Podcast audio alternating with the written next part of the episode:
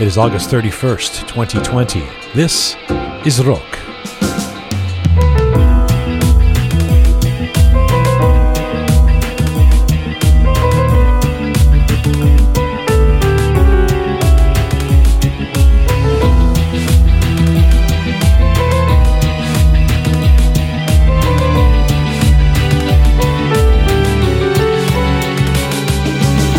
There is no shortage of discrepancy when it comes to telling stories about Iran and being Iranian over the last 75 years. We hear different versions of our background, often depending on the social, political, or personal perspective of those giving their opinion. But if history is made by those who report it and those who have lived it, then today's guest is a treasure. Homa Sarshar has been reporting on Iranian affairs for over 55 years, first in Iran, now in the United States. And she has done so with a commitment to objectivity, integrity, and respect for human rights. A feature episode with the brilliant Homa Sarshar coming up. This is stories from, to, and about the Iranian diaspora. I'm Jian Ghomeshi. This is Rook.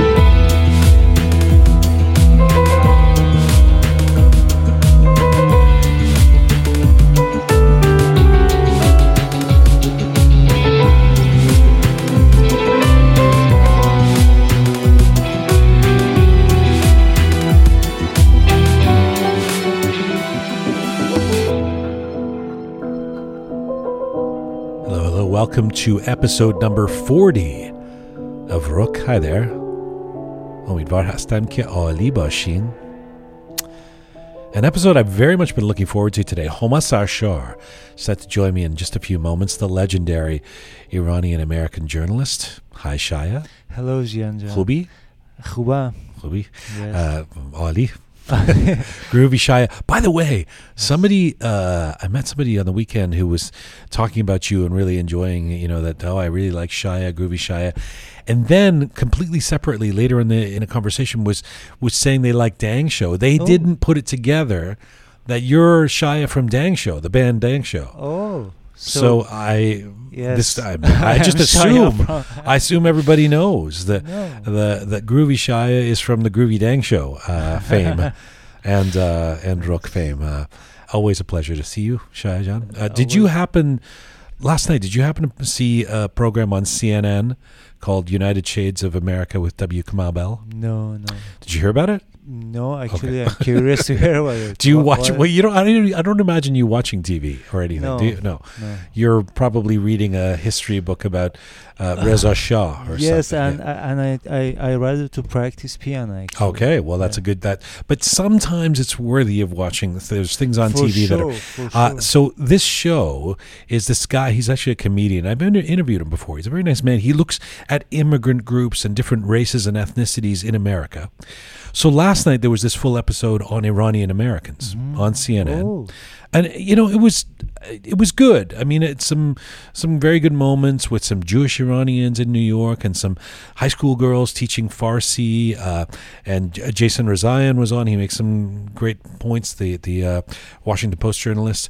I- i don't think it was earth shattering you know this episode uh, uh, and it was devoid of some of the charm and the that groundbreaking feel of Anthony Bourdain's episode in Iran. Ah, Remember in, yes, in 2014, and they referenced that a couple of times because that was on CNN as well.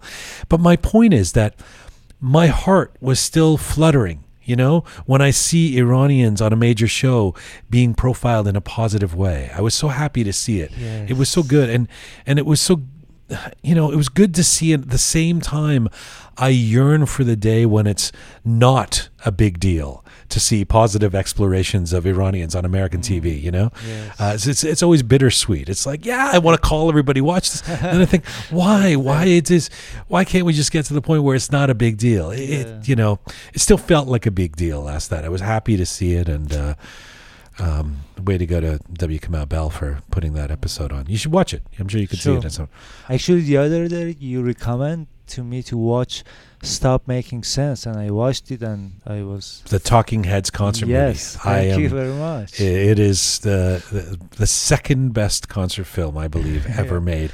And uh, one of my favorite bands ever. Nothing to do with the Iranian diaspora. Although I would like to make David Byrne of Talking Heads an Iranian, uh, an honorary Iranian, because uh, we, we, we could use his creativity. You know, he's just so brilliant. Uh, yeah, Stop Making Sense. If you want some recommendations, you could watch Stop Making Sense as well. By the way, speaking of recommendations, our series last week reflecting on the Pahlavi dynasty on the 40th anniversary of the death of the Shah of Iran. This this past summer marks the 40th anniversary. It's generating a lot of letters and comments. We we did this over two episodes, so if you've not checked them out, please do so on any of our platforms. The last two episodes of Rook. Uh, dealing with the Pahlavi dynasty, uh, uh, Dr. Abbas Milani, Andrew Scott Cooper, Mohammed Amini, all weighing in in over uh, four hours of programming. And remember that subscribing is free on any of our platforms. So uh, please do so. A shout out as well to Mo Rahimian. Today's episode made possible in part due to Insufin Inc., an insurance investment and financial services company. Mo Rahimian has made it his mission to give back to the Iranian community and Persian culture. Thanks to Mo. You can check out more at insufin.com, I N S U F I N, insufin.com. Okay. Let's get to our very special guest today, shall we, Shaya? Yes, let's go. When it comes to Iranian journalists, and particularly those who are now in the diaspora, it would be hard to make the case that there is anyone more iconic than my guest today. She was born in Shiraz in 1946 into a Jewish family, then raised in Tehran. She spent her first 32 years in Iran, where she studied French literature before getting her PhD in journalism at the American World University in the United States. Along the way, she has spent 55 years creating content, reporting, doing interviews, and bringing information into the lives of Iranians. Homa Sarshar is an Iranian American author, activist, feminist, and journalist. She was a columnist for Zan-e magazine and Kayhan daily newspaper between 1964 and 1978. During that period, she also worked as a television producer, director, and talk show host for National Iranian Radio and Television. After moving to the U.S. in 1978, Homa Sarshar continued as a freelance journalist, radio and television producer, and an on air host. She is a multiple award winner who is also the author of four books and the editor of 11 other volumes, including five volumes of the Iranian Women's Studies Foundation Journal and four volumes of the history of contemporary Iranian Jews. In 2005, Homa Sarshar founded the Center for Iranian Creative Arts, a Los Angeles based nonprofit organization and the first of its kind, and she has been a trusted advisor to Human Rights Watch for 25 years. She is currently the host of her popular radio program Sobhane ba Homa Sarshar, Breakfast with Homa Sarshar, which can be heard weekly in Los Angeles. And right now, Homa Sarshar joins me from LA, California. Hello. Hello, Jian. How are you? I, I, am well. I am so happy and honored to be speaking with you. Thank you for doing this. Thank you for inviting me to your popular uh, talk show or rock, as you call it. well, let me start. Well, thank you. I, let me start here. Let me start with today. You you clearly have a thirst for journalism and human stories and news that remains unabated. And if I start with your current work and your weekly radio program, I wonder what is the allure for you at this point? Is it the human interaction? Is it the audience? Or is it being at the epicenter of important conversations about Iranians and the world? First of all, is it a virus? Journalism is a virus. When you get it, you don't, you never get rid of it. Mm. So for 55 years, I have been doing that. Um, uh, I have been having this career that I love, and every single day that passes, I love it more. To answer your question, all the above. I have interactions with people. I have.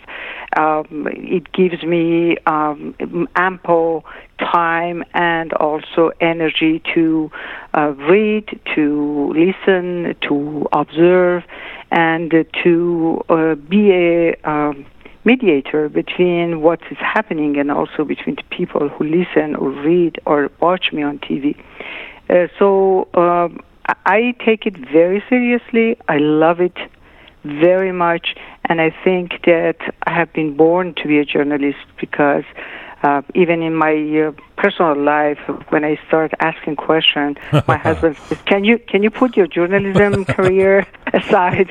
Uh, I have an inquiring mind, so uh, I think the match was good and uh, Sarshar, the person, and Sarshar, the journalist, we are living together very peacefully and interacting between us. So uh, that's why I have continued for 55 years. And I think if uh, nothing happened to me or I don't lose my mind, I have I'm in a good state of mind. I will continue until until I die.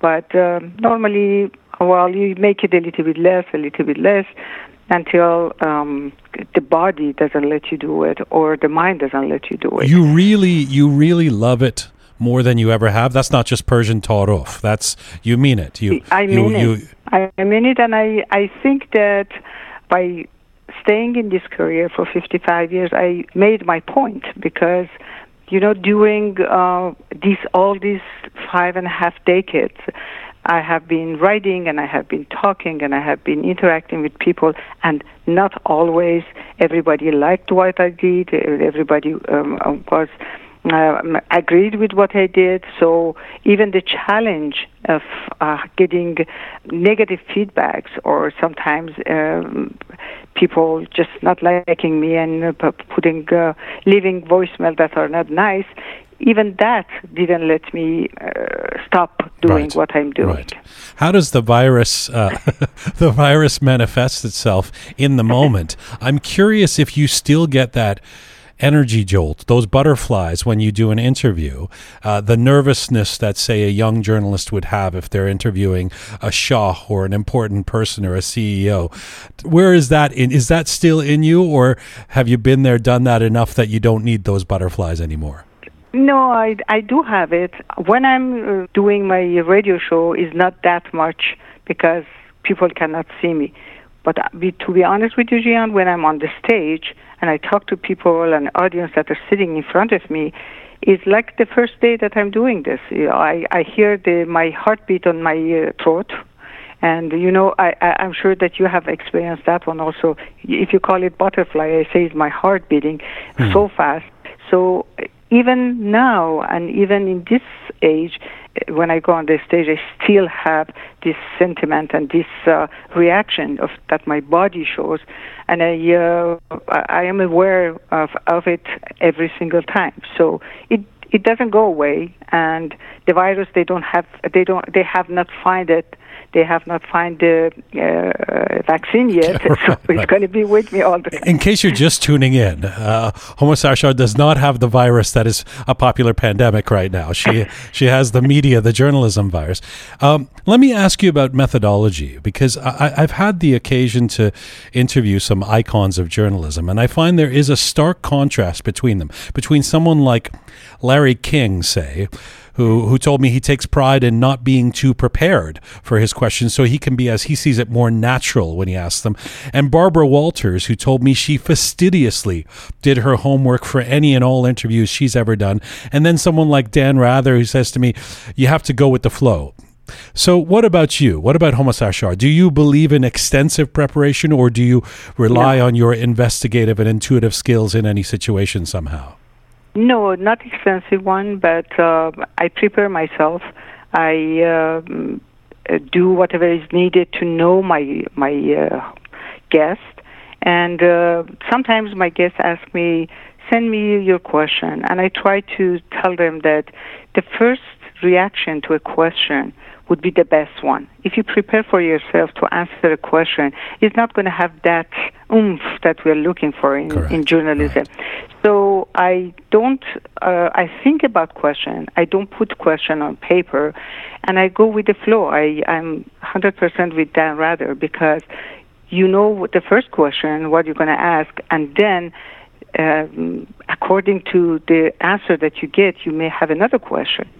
So I I can say that I am 50-50. I prepare myself, and the only thing that I do it very deeply is to know my guest, to read about him or her, and that, uh, when I was I wanted to in, introduce uh, my guest, I should know who I'm introducing, and uh, that's the way I I do it. You know, just reading that introduction about you and, and all that you've accomplished. Um, and that and that's without getting into the challenges you've had to face as a as a Jewish woman in Iran, uh, especially, and then as a new immigrant for some time in in America.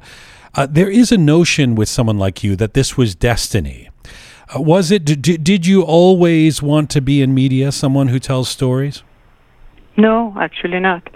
I was in love with architecture, and I uh, wanted to become an architect.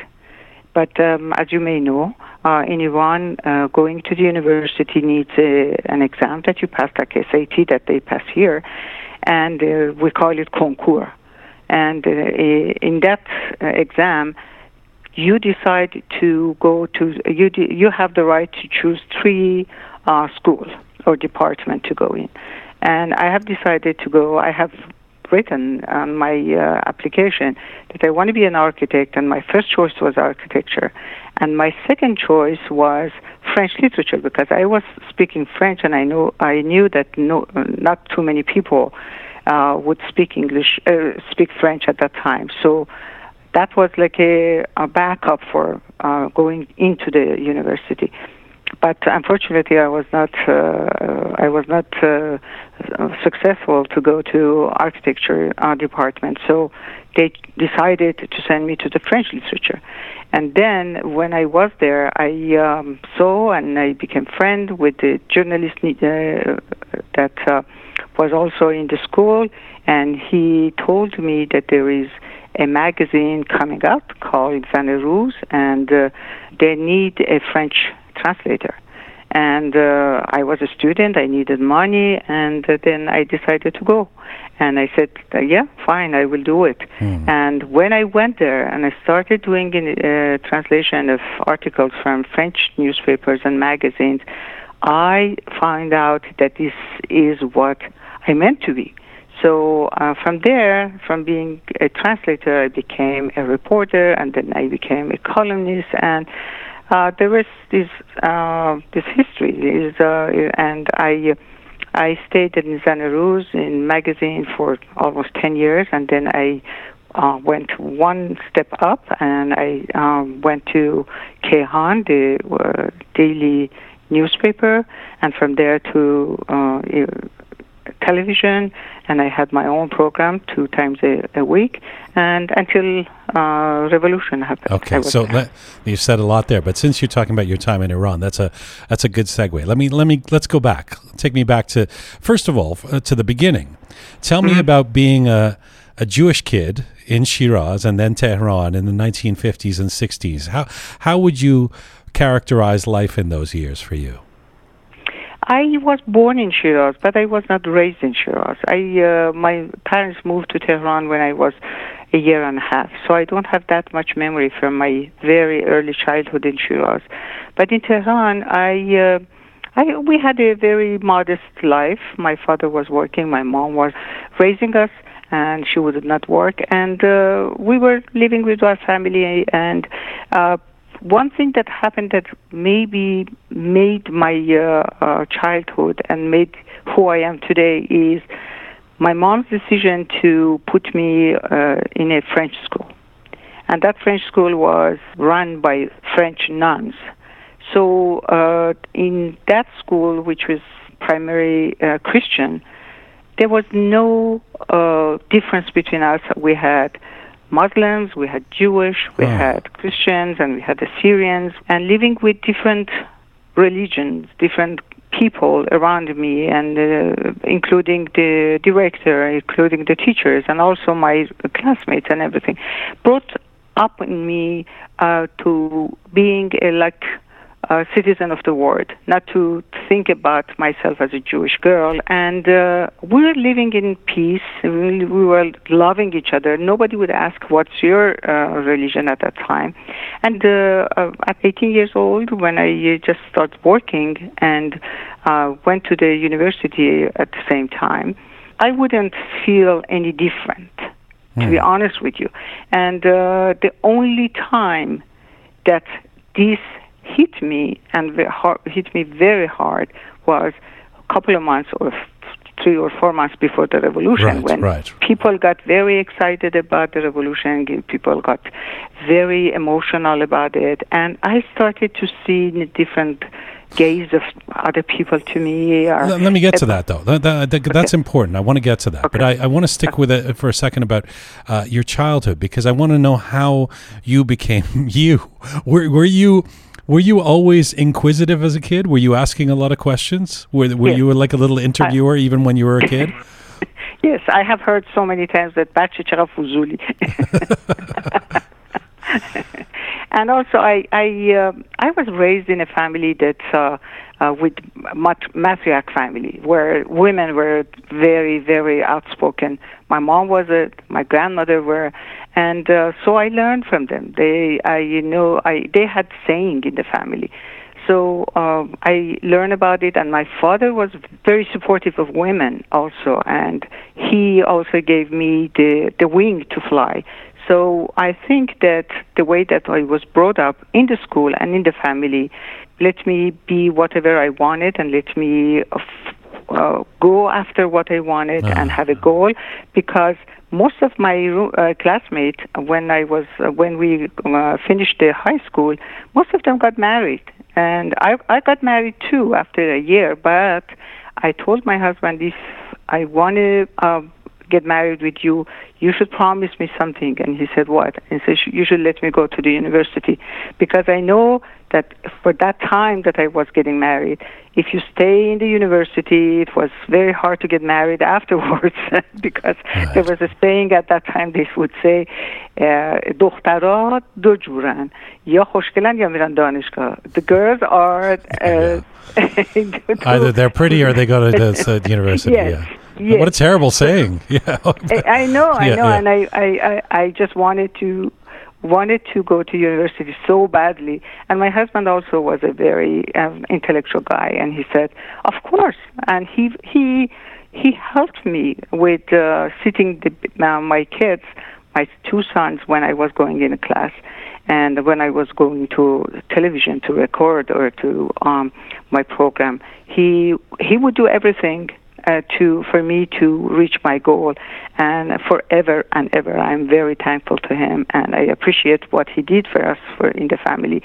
So um, i think all depends on who is around you and how, how they react to you being so ambitious in your life Right. Well, this is obviously a, an incredible testament to your parents and Mm. those those strong work, working women around you in Tehran, or whether it's your mother, your grandmother, etc.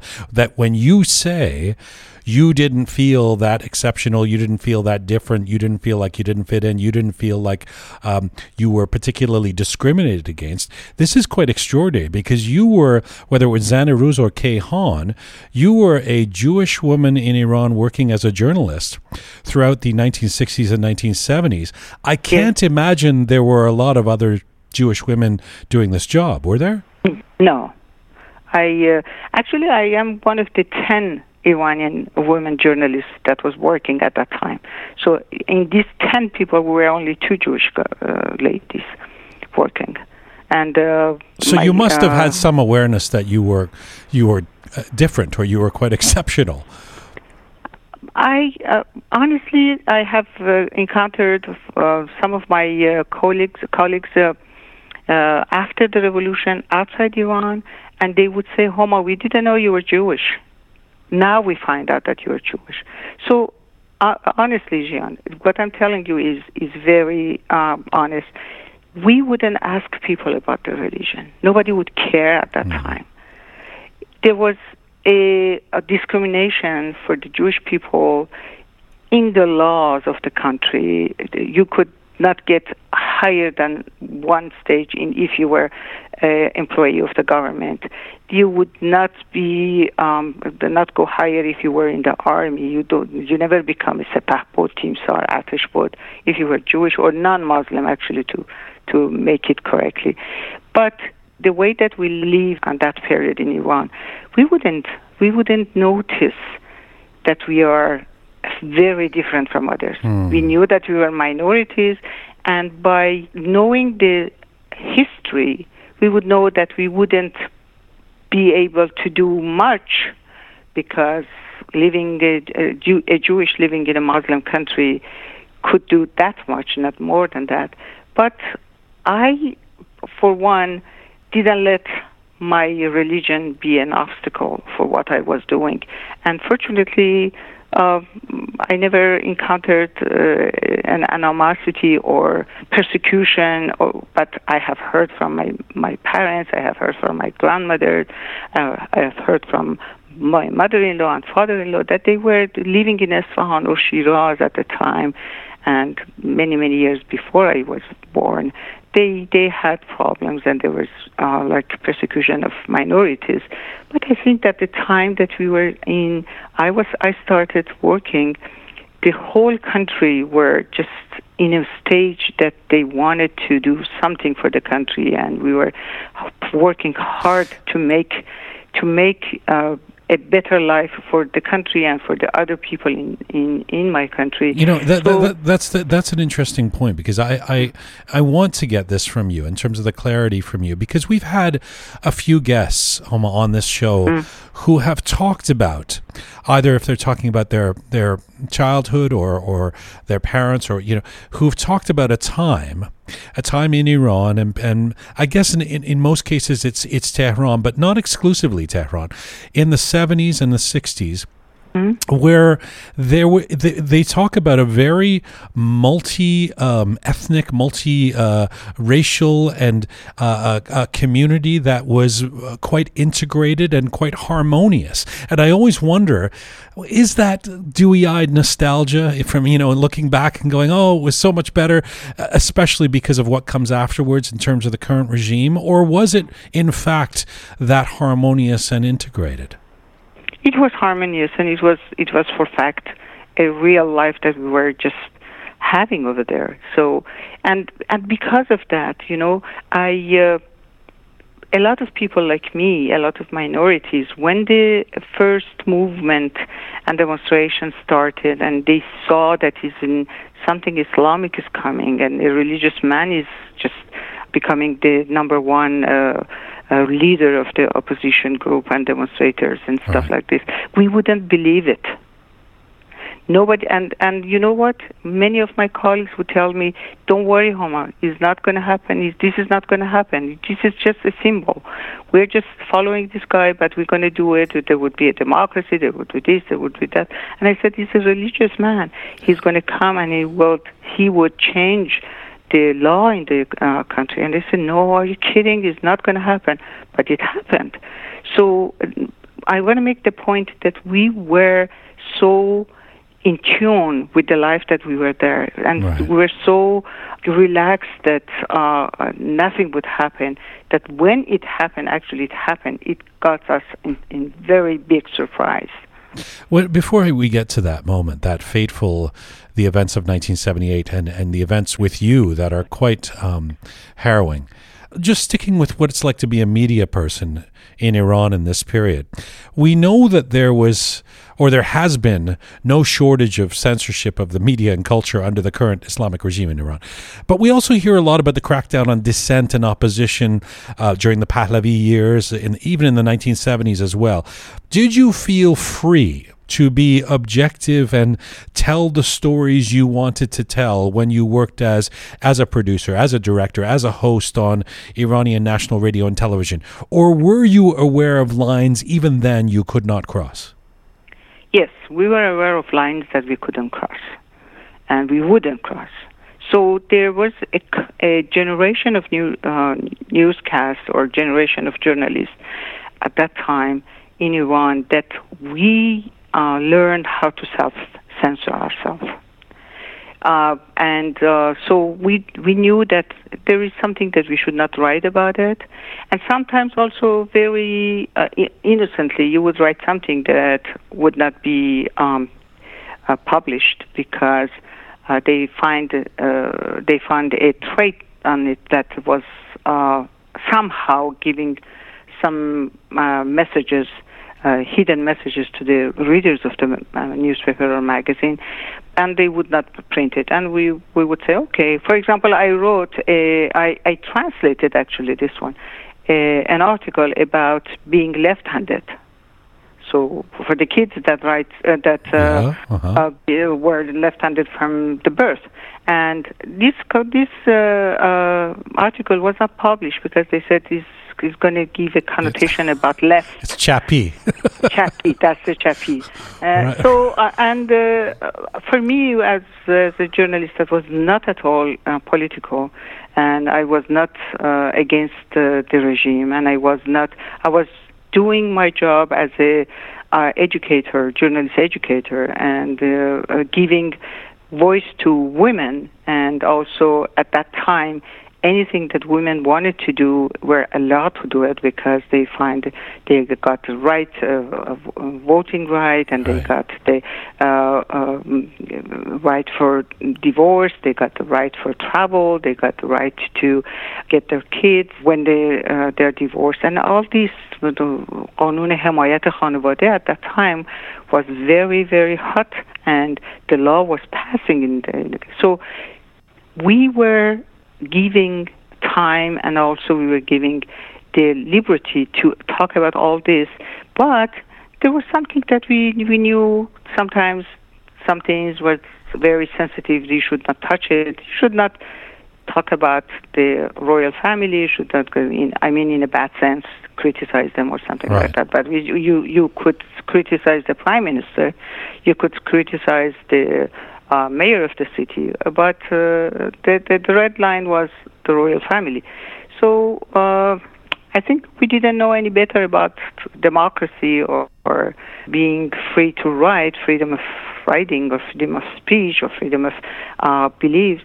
So uh, in the context of the law that was in the country, we were navigating and writing and doing and talking about it and having conferences and having lectures and uh, on on national Iranian television. I had a program about the family. So everything about family where having uh, psychologists in the uh, on my show uh, having sociologists in my show talking about why these uh, problems are in in the family what which kind of problems are if the mother and the father how they uh, should raise kids and stuff like this. So my my job and my career in Iran, back in Iran, was not political was at not all. as affected. right, right. Yeah, yeah. So I I was I, I was not affected by censorship. Although when you talk about that self censorship, uh, it's a precarious path, right? Because it- it can then become socialized behavior. In other words, is there a danger that you somehow become neutered? You know, uh, you get used to not wanting to cross those lines, and that's who you become then, right? And and this is, of course, a, a more prominent issue after the revolution, uh, and it's a difficult one that filmmakers or artists or cultural figures or I guess media people, of Oh, course, in Iran now have to keep walking yes. this line. And after a while, you wonder, well, who do you become if you have to keep making, creating things that stay within the box, right? Exactly. Is it not comparable? What is going on in Iran today and uh, before the revolution? Hundred times worse. Hundred times worse. So you were a a prolific and consistent journalist with Zanaruz, as we've talked about with Kayhan in the 60s and 70s. Then things change in this period leading to the revolution in 1978. Uh, the story of your final days, uh, and I've listened to you tell this story on your, in your recording of it. Uh, the, the final days at Kayhan, it, it is it is both heartbreaking and infuriating. Can you give us the short version of what happened at that fateful time in the fall of 1978 to you?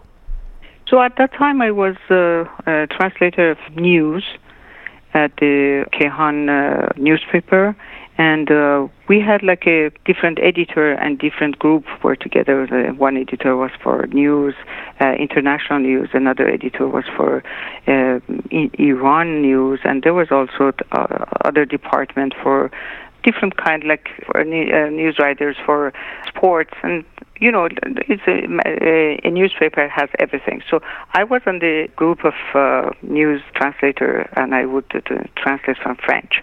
And we had an editor that was, and we were all sitting around a big table, so we were talking to each other and we were exchanging ideas and stuff like this. And one day that I came, I, I that was that that was the um, the week that uh, Ayatollah Khomeini left Iraq and went to Paris. Right. And people and all the news and giving um, uh, his schedule of meeting with different news about Ayatollah Khomeini in Paris. And mostly France Presse was one of the wire uh, news on the wire that would talk about and write about those days.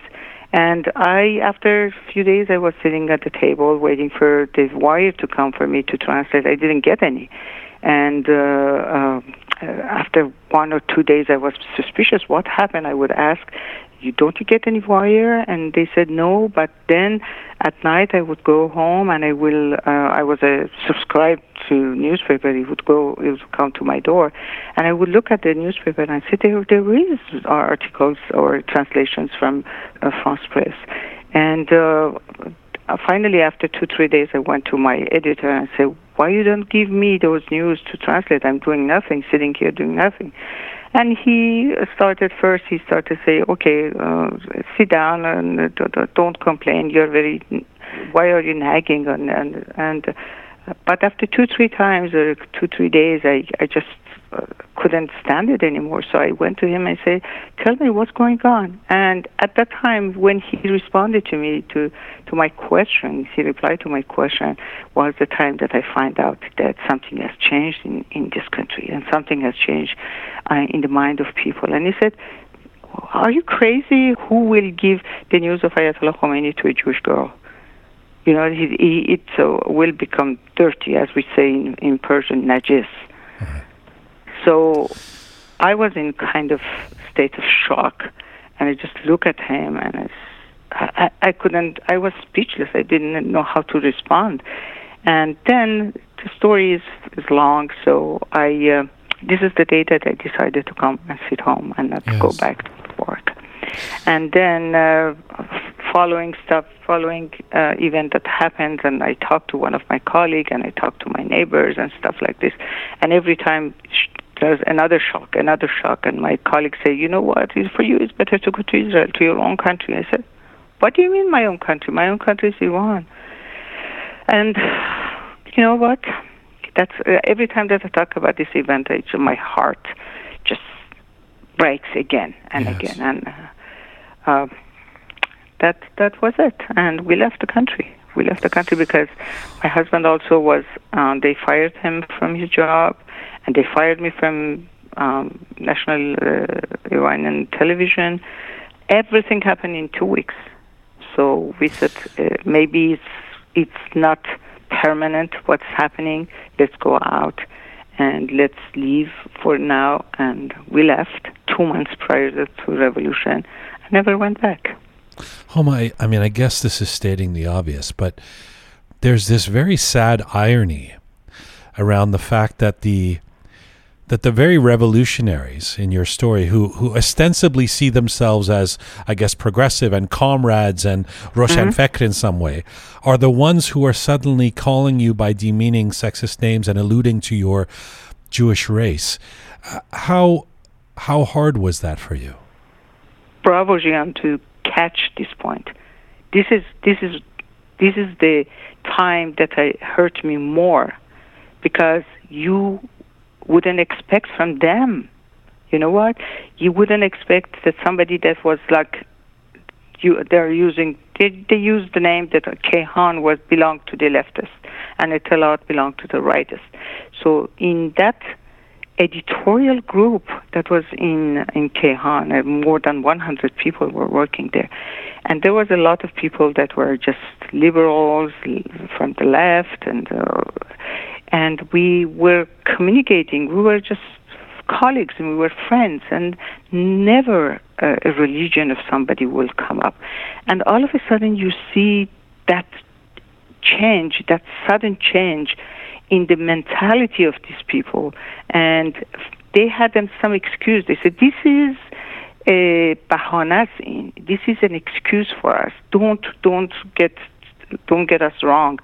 A, a, progressive person will never go back to religion, will never accept a religious man as a leader. We need to, uh, the, for the revolution to happen, then people who take the crown out of Shah's uh, head, they will very, very easily take the amame out of uh, a, a clergy. Right, right. So it's not it's it's it's easy. It's not nothing important. Don't worry about it. But uh, we saw I saw it. I saw it happening slowly, slowly, slowly, and the most embarrassing and the most shocking one were the intellectuals that changed all of a sudden. And by the way, that change that you were at the forefront of, or, or you were at, there in the moment of, uh, as I understand it, I mean, Kayhan has basically since then been an organ of the Islamic regime, right? Yeah, exactly. So yeah. that change It happened and it never changed back. Yeah. So you arrive in California in 1978.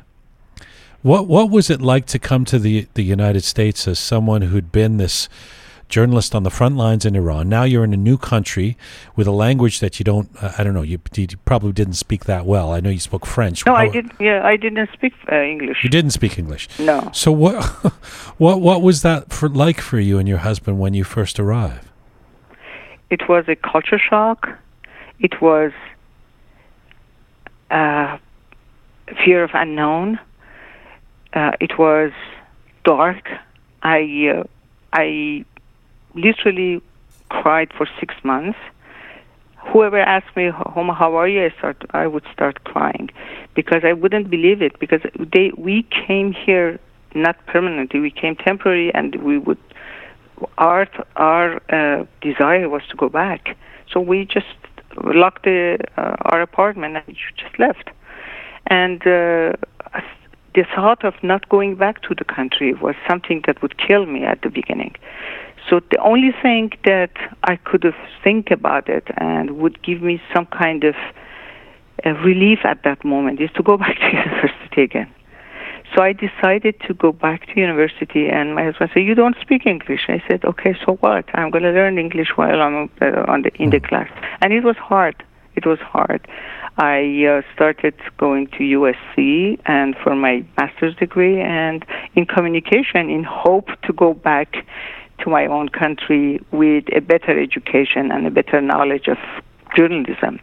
And that's why I decided to go to Annenberg School of Communication it was very hard. And then uh, I started to write because there was a Iranian Jewish Federation that they uh, started to an organization for Iranian Jewish here in Los Angeles, and they wanted to have like a, a newsletter. So they asked me to do it. They knew me, so they asked me to do it. So that was something a little a little uh, delkhoshi for.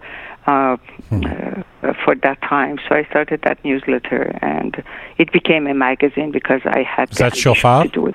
Shofar, Yeah. yes. And then uh, uh, I um, got a call from Iraj Gorgin, who also fled the country and came to Los Angeles, and he said, "We should start a radio here." And are you coming to work with me? With me? And I said, "Of course, but I don't know how to work in radio." He said, "I'm going to teach you." So all this happened in in a period of maybe six, seven years. And then uh, I was a little bit satisfied that I'm doing what I love more. So writing, talking, giving. And at that time, there was a lot of organization, new organization, Iranian organization outside, in diaspora actually, that would invite me to talk, to give a lecture, and then uh, slowly, slowly, the news, the um, uh, television, cable TV, Iranian cable, cable TV started that one person would just rent one hour of that time per week. So we started with television one hour per week, and I was writing the editorial, and then uh, this the life went on. Let, let me after let me deconstruct a bit of what you said because uh, there's some important moments in there, not just for you, but I think for our diaspora. Uh, for, first of all.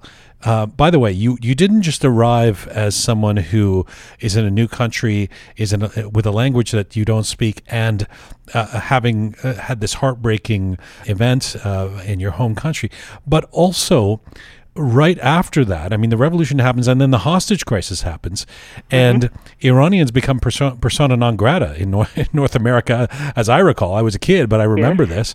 So that would have also animated uh, all of these things that are happening with you, right? I mean, I don't know if how, how were you affected by that? Were you inoculated from that at USC or in, in California, or did you feel the the turn that uh, that the shift in opinion that happened in America um, when Iran went from this uh, you know benevolent sort of place that was a friendly nation, if you if you knew anything about it, to what would become, in the words of uh, of uh, various American presidents, the evil empire. Yeah, we it, that was the second shock. The hostage taking was the second shock that the Iranian community in diaspora felt. My kids felt it in the school. I felt it in our neighborhood, and at that time we had a couple of organizations, Iranian organization, and also the radio was working. Our radio was working, so they they asked us to to go to um, for an interview to different radios or uh, different gatherings and uh, talk about Iranian community and tell people that listen we are not with those people these hostage takers. We are we are against them because if we were one of them we would have been in Iran. Right. People, well, we flew the country. We just we are exiled. We are immigrant. We are refugees, and uh, this means that we don't agree. We don't approve what they are doing. It was hard, but uh, the community, the Iranian community, came together to uh, actually to uh, to teach our American uh, host here in uh, in my city, for example, to tell them that no, we are different, and we you should not uh, treat us like those hostage takers. It was very hard. It was heartbreaking at the time. It was humiliating sometimes because we heard so many times, "Go back to your own country," and that same the same thing that I that I now that I. Um, laugh about it is, is this laugh is a very dark laugh yes, because yes. at that time I, I also felt the same the same heartbreaking sentiment that I had when my colleague told me go back to your country when I was in Iran, and he she meant that I should go back to Israel. So uh, it was hard, but we managed to uh, put that one behind us too. That uh, at least it took a, a year, one year and a half, for people to start just getting a little bit more friendly with us and accept us as uh, people that are against the regime in Iran, back in Iran. You alluded to some of the uh, the media that uh, had begun in the period when you get here and, and that you're recruited to be part of. I want to ask you the question directly. There are a fair number of Persian radio and TV programs in the diaspora now, of course, especially coming out of the United States, but really around the world. What was the media landscape like for Iranians outside of Iran in the early 1980s? It was. Uh kind of media. I would have, I won't call them media, media, media, because there was like one room in a gentleman that was working on Iranian national TV, but was not also was not host or was not producer. He was like a engineer, for example, in uh, back in Iran on uh, NIR TV, and they started to broadcast uh, first of all, to broadcast through the cable TV and the rental time. And it uh, started with one, the first one that I went with them and talked to Jam Jam, and then other one-hour TV rental TV started. The produ- production was very poor. The uh, professionalism didn't exist, but uh, people would watch because this was the only line of liaison between uh, Iranian communities. So we started to have ads, advertising, and uh, doctors and lawyers and uh, I don't know different kind of uh, um, jobs. They would give us advertising, and that would just generate some money for the producer of the program to do it. And uh, little by little, when the uh, satellite started, all of a sudden everything changed from a small one hour TV, rental TV on a cable, on an American cable uh, uh, channel, to a 24 hour program on TVs. And uh, but that time, many of these people that started talking and being a host on the TV, they became a little bit familiar with the TV journalism and TV hosting and stuff like this. So they started to, and uh, uh, they also started to recruit old journalists and old TV personalities back from Iran in their cables or in their uh, satellite TV. Still to this day, except a couple of TVs that are sponsored by uh, governments back in London or in uh, Washington D.C. Right. Um, the other that are, are produced by uh, just one person or one family that they're doing is not the correct or the ideal uh, television that you are expecting or channel that you're expecting. But they're trying and they're trying hard. That some of them have been has survived for 40 years and they're still doing it. But uh, now uh, the competition is so vast and uh, that they're just producing programs and there are channels uh, I don't know more than 40 50 channels Iranian channels most of them out of here in Los Angeles and some of them mostly in London and also in Canada. You, we have a lot in Canada too. So um, why don't why don't you work there? I mean, I'm curious. I mean, you so, but you, you haven't stopped since the early '80s. By the way, you are Yeah. tireless in continuing to do your work, uh, whether it's publishing, uh, writing, or doing your weekly radio show, or doing appearances. Um, but you have said that you, you, you don't make much money to what you doing what you do on in terms of the the uh, the radio show, etc. Uh, uh, why why doesn't Homa Sarshar go and work with one of these big Iranian networks now, the Manoto or Iran International, BBC, Persian, or all of these guys?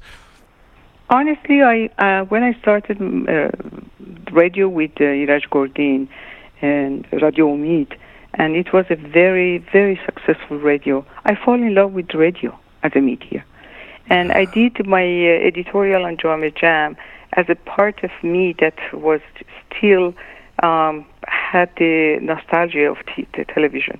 But at one time, I thought that my messages and what I'm telling people, I want to, I want to be and do, is through the microphone of radio, and not uh, the uh, uh, camera of TV. So I decided not to continue. I go to TV, some of these cables that you're talking, Manoto, Iran International, and uh, Voice of America, but as a guest.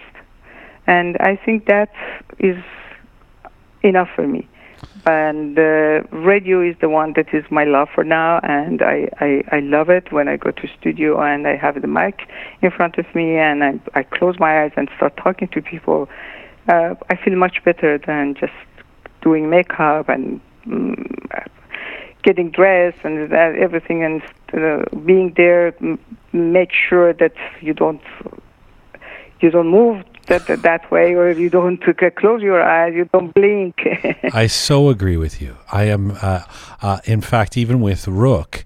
I mean, we, uh, you know, we have a studio, and when when when post COVID, people come into the studio, maybe we will start using cameras, etc. But a lot of people say, "Oh, why don't you guys do the thing with on Zoom that everybody's doing now?" And you, you know, so there's visuals, and and honestly, I am so in love with audio still, and I really believe. I really believe that we can have, even though you and I are not even in the same room right now, we mm-hmm. can have a more profound conversation without the visuals, and that that, that it's a different experience um, for the consumer, the person who's listening, the person who's experiencing the interview. It's different than it would be if there were visuals, where you're distracted by, oh, look at her hair, or what's in the background, or did he just move his hand, or uh, I'm not sure I like the way this guy is dressed, or whatever it is. Uh, and and theater of the mind. You know, this is radio. I've always believed is that theater of the mind. You you're developing the images yourself. So I'm with you on that, and I understand it. and also, you're you're uh, talking to a more active audience when is radio as opposed to television that are more passive ones. Yes. So they they listen to you when you're they're driving car. They listen to you. They are walking. So I think that radio is the media of the future. Here, here. I hope that's. Uh, I mean, uh, they, certainly, it's it's it's been an interesting twist. Radio was supposed to be dead 15 years ago, and now with podcasts and and the, uh, and all the different platforms out there, there's been this surge again in audio programming, which is which warms my heart. I want to um. Uh, I know I can't keep you forever. I want to, before I let you go, ask you a few questions about the the diaspora because you are in such a an important position to be able to reflect on what you've seen. You you've said personally that you knew after a little while, and you said it in this interview that you would never return to Iran. But mm-hmm. there are many in our diaspora, as you know, that exist in this kind of exilic mindset, this notion that we are waiting for a day to return to some glorious Iran that, that may never exist again or may never have existed. but uh, does it hamper the ability of our global community, in your view, to grow outside of Iran, to have the kind of impact socially, economically, politically that we would want to have, if there is this sense of being temporary or squatting until we can return to Iran at some point? I uh, put temporary life in outside Iran back behind me many, many years ago. And I uh, think that nowadays, when you're a citizen of the world, your country and your beloved motherland is with you whenever you go.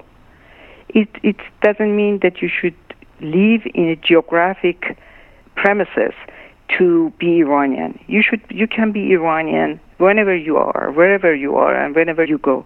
And uh, I think that I'm much more Iranian and a better Iranian when I have the means from here, from Los Angeles, to talk about my country, to be the voice of the voiceless in Iran, to uh, be an activist, to try to give motivation to my countrymen and countrywomen in back in Iran, then if I live there and I, my hands are tied, I cannot do anything. So I see these temporary resident, Iranian resident living outside Iran, especially in Los Angeles and California, getting old. They're uh, becoming uh, frustrated, becoming depressed, just for the for the thought that, that they have been here for 40 years and every single day they they longed for going back to their country, and I think they have wasted a lot of time not doing anything except hoping for that return. Everybody can do something, and we, if something happens to Iran, if the regime is changed, we can always go back. But I think that we haven't, the way that I think and the way that I see the, the situation right now doesn't mean that I should waste my 40 years here not doing anything, just yes. except yes. hoping going back.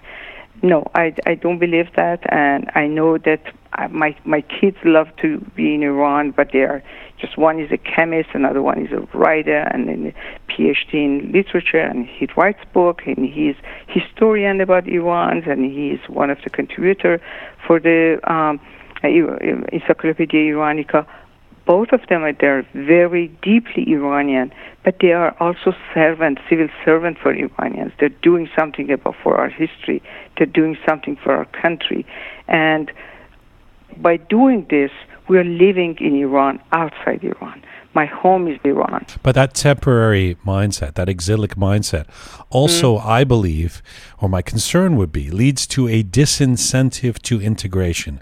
So you have these situations. I mean, you you in your community in LA, for example, uh, it's an older Iranian community who, that's been there for a few decades. In Toronto, where I'm sitting right now, mm. um, there's a few of us who've been here for a few decades, but for the most part, it's a it's a very new community. It's a, you know, there's a lot of been a lot of immigration in the last 10 years, last 20 years, last five years to Toronto.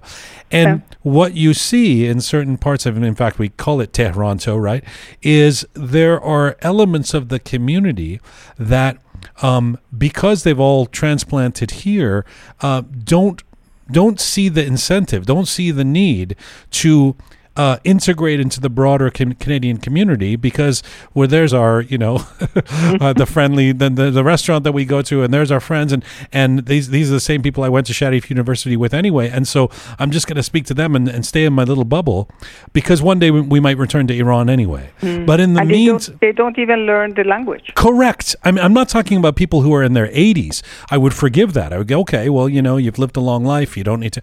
Uh, I'm talking about 30 year olds who come here and don't don't know the language. They've been here for 10 years. So Uh, and, and I know these people. I'm not making this up. My concern is then what happens to our ability as a community to interact with and influence uh, and and have a say in what's happening in the broader community. I know you have a campaign in the US right now to be counted on the census, right? Iranians to be counted on the census. That appeals to me because it's Iranians saying yes, we have this home country, as you've called it throughout this interview, but we are also in America and we want to be counted here in America. And that's the part that is, I, I find, is dangerous about the exilic mindset, if you know what I mean.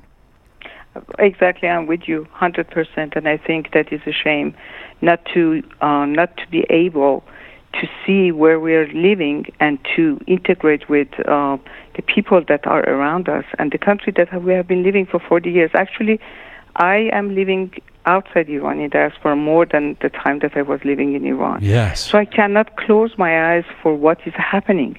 For example, now that is the time for U.S. election, uh, the presidential election, is totally different from those people that are still feel that they are, are just temporary here, and they think that the one we should choose the person for uh, a presidency of the United States that will just throw overthrow the regime in Iran. Right.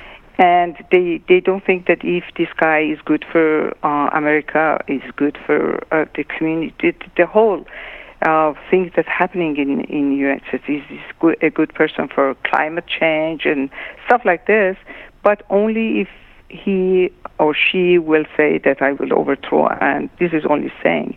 And I believe that each country, each leader of a country should 100% do something for his or her countrymen, for his country. No leader will give more value to another country than his or her own. Right. So this is the, the point of difference between people like me that think that in election how we should elect a country, how we should vote for a uh, president than uh, the people that think that this president is good for Iran or this party is good for Iran and this party is bad for Iran. Well, on that note, I mean, the, the Iranian diaspora is is quite divided. Uh, divided, particularly uh, divided. around prescriptions for change in Iran. We are balkanized, and often it's not even easy to have a conversation about it. do you do do you feel like the Iranian diaspora, as it has grown exponentially, has become more divided over the last 40 years? I uh, believe that the um, Iranian community has been divided uh, during the last four years.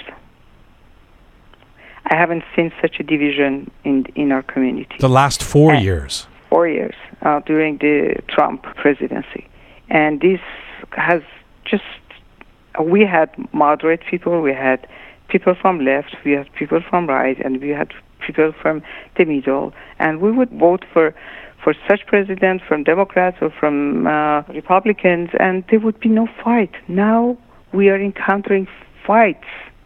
Believe me, Jian, there's fight in the family, between the friends, and they're killing each other. Why are you voting for this, and why are why are you not voting for the other one? And this division in a context of the country in the United States, you feel it, and in our community, you feel it more. Well, no, I believe you because I, I feel it directly.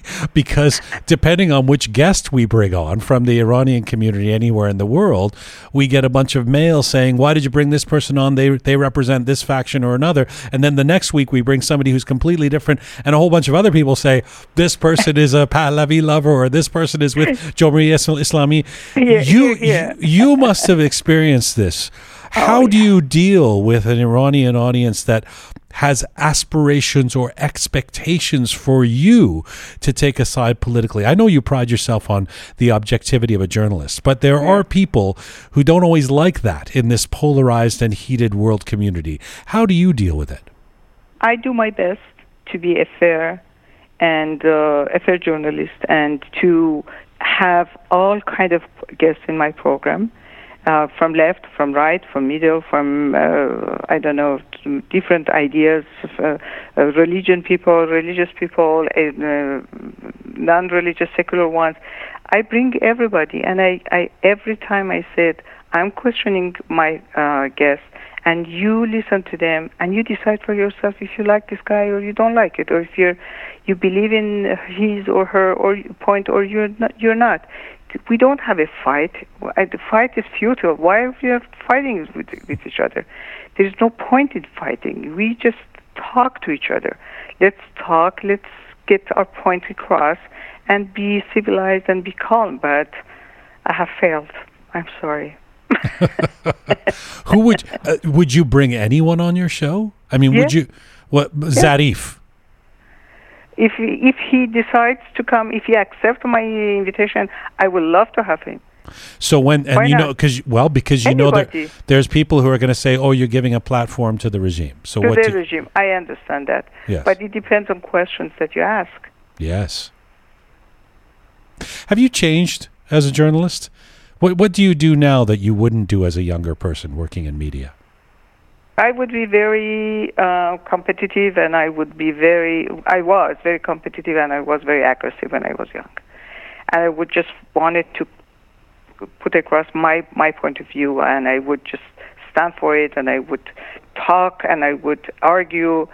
I, I don't do it that way, anymore. and now I'm in a in a kind of peace with myself, and if uh, people are just leaving voicemail, nasty voicemail for me, and they're the- why are you exactly the same thing that happened with you. Why are you bringing this guy or this uh, lady to your program and you're not iranian you're just a traitor and all this?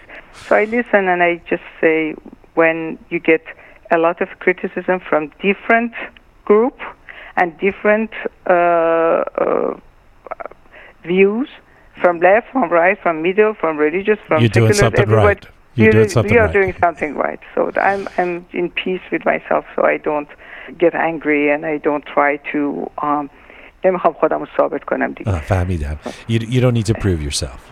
Do you read comments in social media or do you stay away from them? Oh, I love comments. You read the bad ones I I read all. and it doesn't hurt you? Uh, I get sad, but I get I don't get uh, um I don't get angry to respond. I never should respond, but I get sad uh, because sometimes I feel I have worked for 55 years, but people really there are people that they don't know me that that good. But then I said maybe they're just new listeners. I uh, console myself that uh, yeah, there are people that they don't know me, so. One final question for now. And you'll have to promise to come back because there's so much we still Yeah. haven't covered with you, with your books, your human rights work, uh, all of all that you've done over the years. Uh, your personal story has had many ups and downs, and uh, the Iranian people have been through so much in recent decades. On the first episode of Rook back in April, I, I talked about wanting to create this show at a time when it's been a very difficult year for those in Iran and those in the Iranian diaspora through all of that, through all of it, you keep going. And I can only see that as a measure of your belief that a difference can be made. How do you stay positive? How do you not succumb to discouragement? sometimes I get frustrated, sometimes I get depressed, sometimes I get sad, but I give myself 24 hours. I tell myself, Homa, sleep on that. Don't react now. Sleep on that and give yourself 24 hours before reacting because there's some instances that I said, okay, I have been working for 55 years. Now I don't deserve to be uh, to get this kind of reaction from people. So why don't I get uh, retired?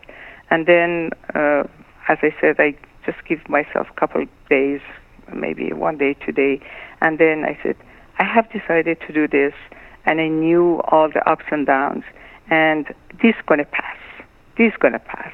So, uh, be calm, take a break, take a breath, rerun your program, and in two weeks uh, have another new guest and just continue what you're doing. You're doing not a bad job, so um, don't give up. But what about on a broader level? Are you do you have an optimism about the future for Iranian people? I'm optimistic, and I think democracy and freedom will one day be in Iran. Maybe I will not see it, because I don't see it as a just sudden change. But I'm sure that the future of Iran is a country with freedom and liberty and equality for all the citizens of Iran. It may not be my time to see it, but listen, the uh, life of a uh, of a nation is so vast and so big that mine is a very little, like a uh, little time during this long history of my country. So this will pass, but I'm I'm very optimistic that in the future, maybe not near future, but in the future, we will see a free Iran for sure. So grateful for the time you've given us today. Thank you for doing this. Thank you for inviting me, and thank you for having me in your show, Jian. I look forward to seeing you in person again before too long. Merci. خواهش میکنم روز شما بخیر خداحافظ Homa Sarshar is an award winning journalist, author, and activist. Her weekly radio program is called Breakfast with Homa Sarshar. She joined us from Los Angeles, California today. And let's go out on some music by Dang Show. This too shall pass. Now that I think of it, not unrelated to what Homa Sarshar was just saying about taking a breath when she is agitated or upset at the state of things and reminds herself that this will pass. This song by Dang Show, Shaya and his brother Taha and others, is from 2019. Thanks to all of you for supporting and subscribing to Rook. Thank you to Mo Rahimian and Insufin. Remember, you can find us on Instagram and Telegram, as well as uh, Facebook, YouTube, SoundCloud, Spotify, iTunes, and rookmedia.com, our website. I'm Jian Ghomeshi. Mizun bashin. در سختی این روزگار دل برکم آهی برار آن آه می‌رسد بالای ابر آن ابر می‌شود رنگ بهار. همچون هوا در هر نفس. این نیز بگذرد بیست تو شل پس.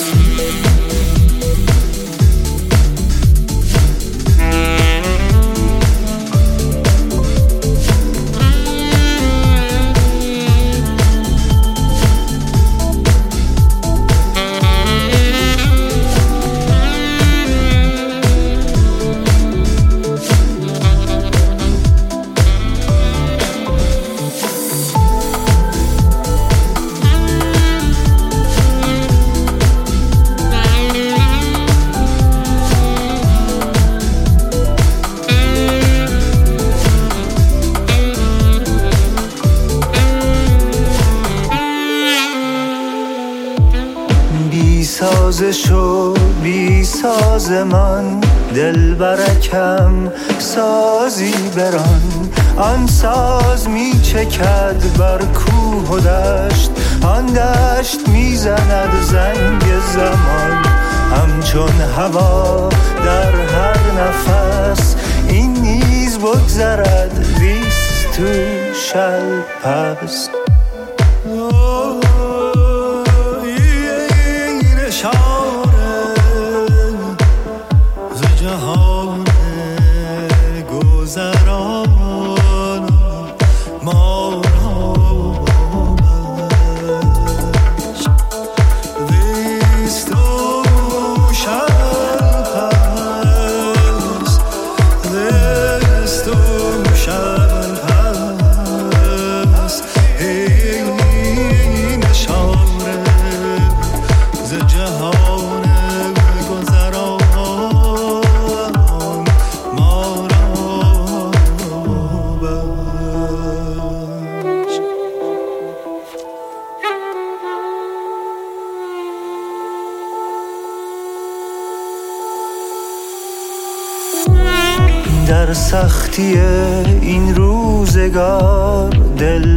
برکم آهی برار آن آه می‌رسد بالای ابر. آن ابر می‌شود رنگ بهار.